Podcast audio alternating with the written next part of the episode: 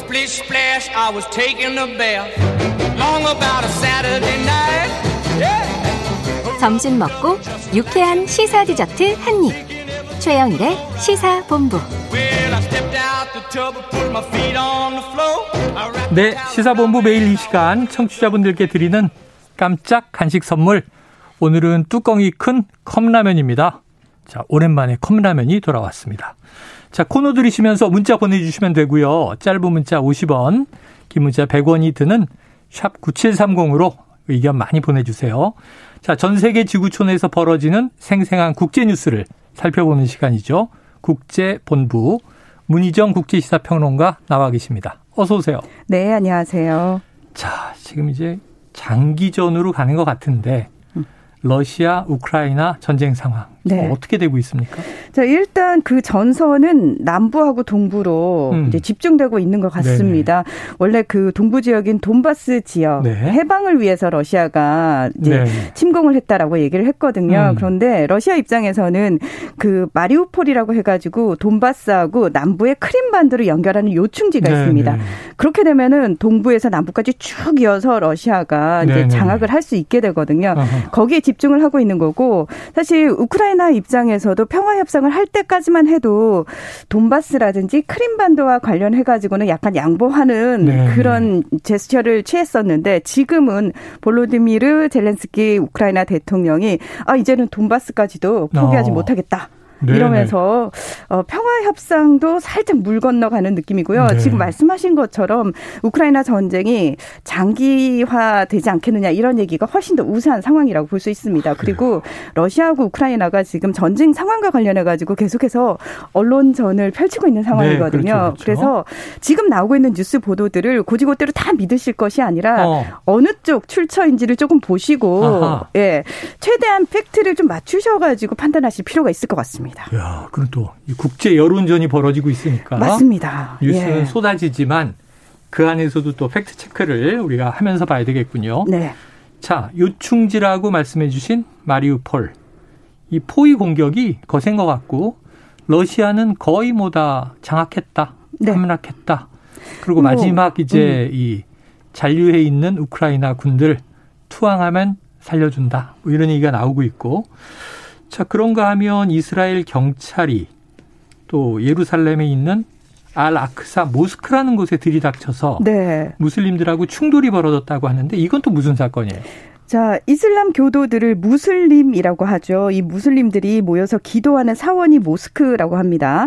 지난 15일 새벽에 예루살렘의 이슬람 성지인 알 아크사 사원에 이스라엘 경찰이 이 들이닥쳐가지고 어, 팔레스타인인들과 충돌이 벌어졌어요. 그래서 152명의 팔레스타인인들이 부상을 당했는데 지금 라마다 기간이거든요. 아. 그래서 예, 굉장히 많은 팔레스타인인들이 기도를 드리고 있었고 여기에 이제 경찰이 들이닥친 겁니다.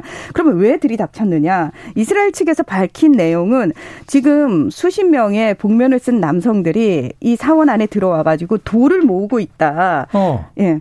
그래서 이 폭력을 막기 위해서 군중을 해산시키고 돌과 바위를 제거하기 위해서 진입할 수밖에 없었다라고 얘기를 하는데 이게 무슨 얘기냐면 그 팔레스타인인들이 이스라엘 측에 시위를 할 때 할 수 있는 게 돌을 던지는 네. 거 정도밖에 없거든요. 투석, 예. 그래서 이 돌을 모으는 무슬림들을 선제적으로 색출하고 시위를 막으려는 목적이 다. 이렇게 얘기를 한 겁니다.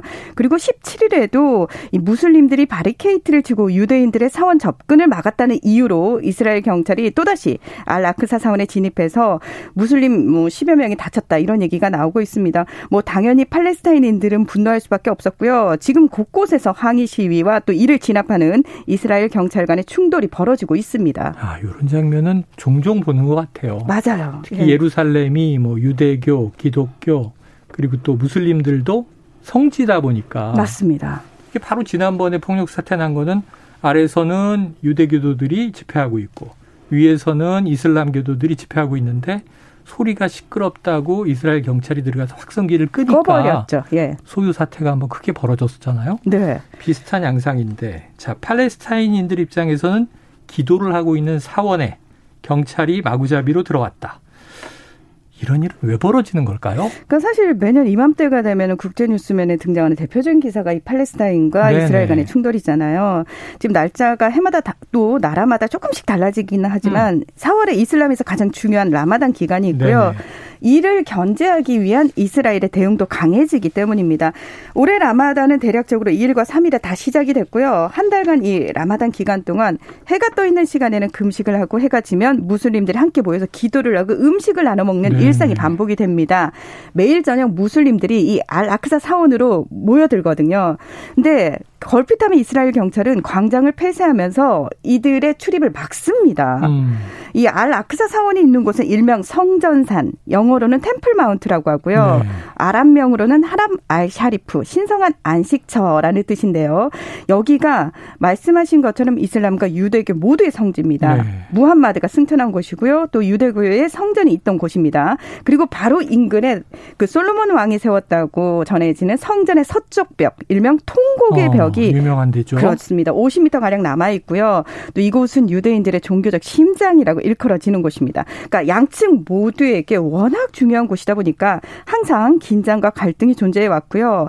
특히 올해는 유대교의 최대 명절이라고 하는 6월절이 또 겹쳐서 폭력 사태 우려가 더 커지고 있습니다. 야, 여러 종교의 공통의 성지면 더 평화롭고 더 영적이고 그런 곳이어야 하는데 그러게요. 이렇게 예. 인간적인 분쟁이 자꾸 벌어져서 폭력 사태까지 난다. 좀 안타까움이 있네요.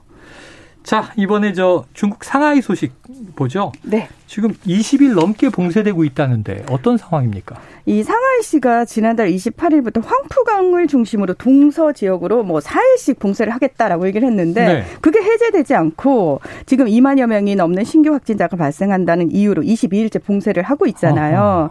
어허. 워낙 불만이 이제 커지니까 지난 11일부터는 또 도시 전체를 통제구역 관리 통제구역, 방어구역 이렇게 세 곳으로 세분화시켜서 완화를 했다라고 발표를 했어요. 네. 하지만 여전히 상하이시 전체 인구의 60% 정도는 문 밖을 나설 수가 없는 상황입니다. 네.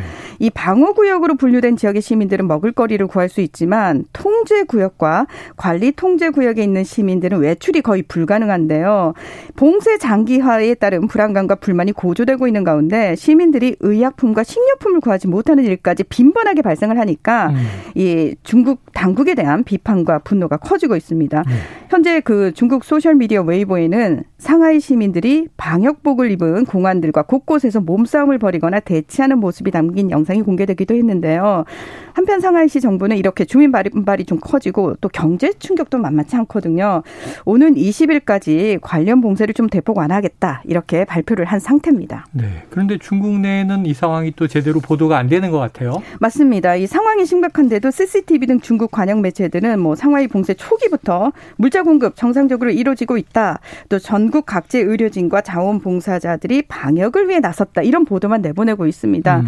또 앞서 말씀드린 그 소셜 미디어에 올라오는 영상들 있잖아요. 네네. 이런 것도 중국 당국이 발빠르게 개입해 가지고 즉각적으로 삭제 조치를 하고 있거든요. 아하. 언론들이 시민들의 목소리나 상황을 정확하게 보도하지 않으니까 가짜 뉴스들이 네. 굉장히 네. 예 활개를 치고 있는 상황입니다. 알겠습니다.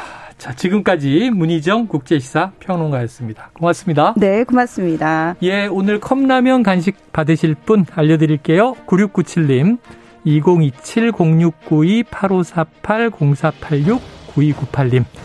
컵라면 맛있게 드시고요. 오후 시간도 잘 보내시길 바랍니다. 최영일의 시사본부 월요일에 준비한 소식 여기까지고요. 저는 내일 오후 12시 20분에 다시 돌아오겠습니다. 지금까지 청취해주신 여러분 고맙습니다.